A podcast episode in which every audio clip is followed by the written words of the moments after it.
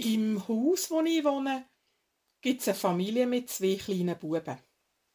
Manchmal essen wir zusammen zu vier essen. Die Mutter, der acht und der sechsjährige. Die Buben dürfen sich amigs etwas wünschen zum Trinken, Sirup oder Süßmost. Manchmal tue ich noch etwas backen. Das gefällt mir, weil für mich allein mich ja das nicht. Kürzlich haben die Buben nach dem Zvieri noch ein bisschen bei mir bleiben. Der Älter liest für das Leben gern Asterix und Obelix Büchli und der Jünger hat gern eins von meinen Meersäuli schösseln. Nach einem Zeitli hat das Meersäuli dann angefangen bisseln und wir haben es zurück in Käfig zu den anderen. Der Grösser hat die Heftchen weggelegt und ich habe die beiden gefragt, was sie heute am Abend noch so machen. Sie wissen es nicht, haben sie gesagt. Und ich habe ihnen vorgeschlagen, sie könnten doch jetzt oben die Nacht auf den Tisch stellen. Warum? hat mich der Grösser gefragt. Weil denn das die Mama nicht mehr muss, habe ich gesagt. Warum? hat der Grösser wieder gefragt. Und ehrlich gesagt habe ich mich schon ein bisschen von Nerven ab dieser Frage. Für ihr zu helfen, habe ich gesagt. Und für das er nicht schon wieder fragt, warum, habe ich nachgeschoben. Weisst, wenn man einander gern hat, dann tut man einander helfen. Er hat auch nicht mehr gefragt, hat aber nicht eingehängt, sondern gesagt, also, er hat heute schon ganz viel gemacht. Er sei in die Schule, wo es draussen noch feister war, und den ganzen Tag hatte er Schule und jetzt sei er müde. Und ich habe gedacht, da hat er doch eigentlich recht. Obwohl sein Mutti sicher schon früher auf war wie er und sicher auch den ganzen Tag geschafft hat, habe ich gemerkt, dass es eigentlich noch gut ist, wenn so ein Achtjähriger kann sagen, er sei müde.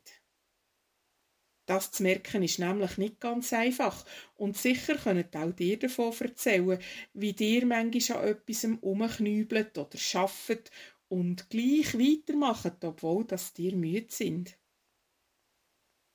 In der Bibel gibt es dann noch so viele Sätze, was heißt, man soll nicht müde werden, Gutes zu tun zum Beispiel oder Gott zu loben.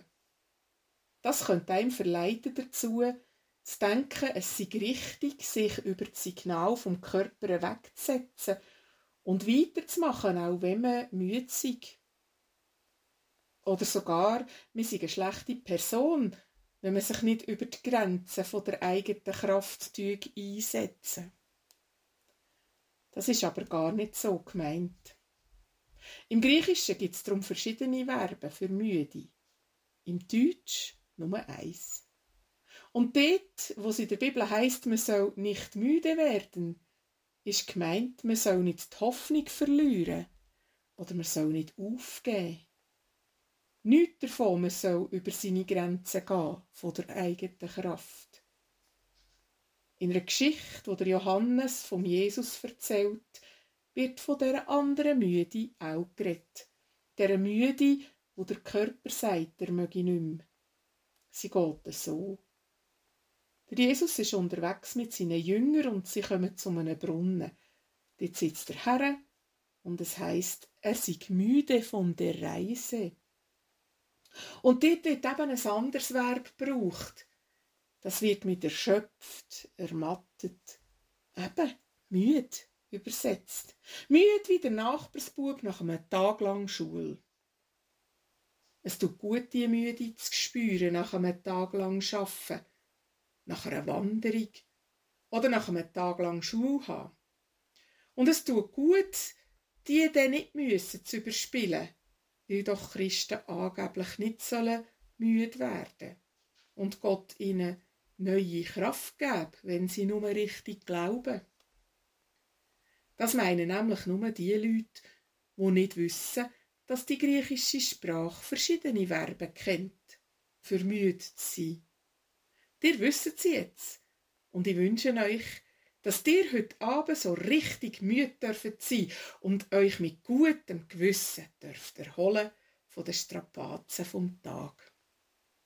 Mein Name ist Christine Eichenberger und ich bin Pfarrerin in der Kirchengemeinde Kandergrund, Kandersteg.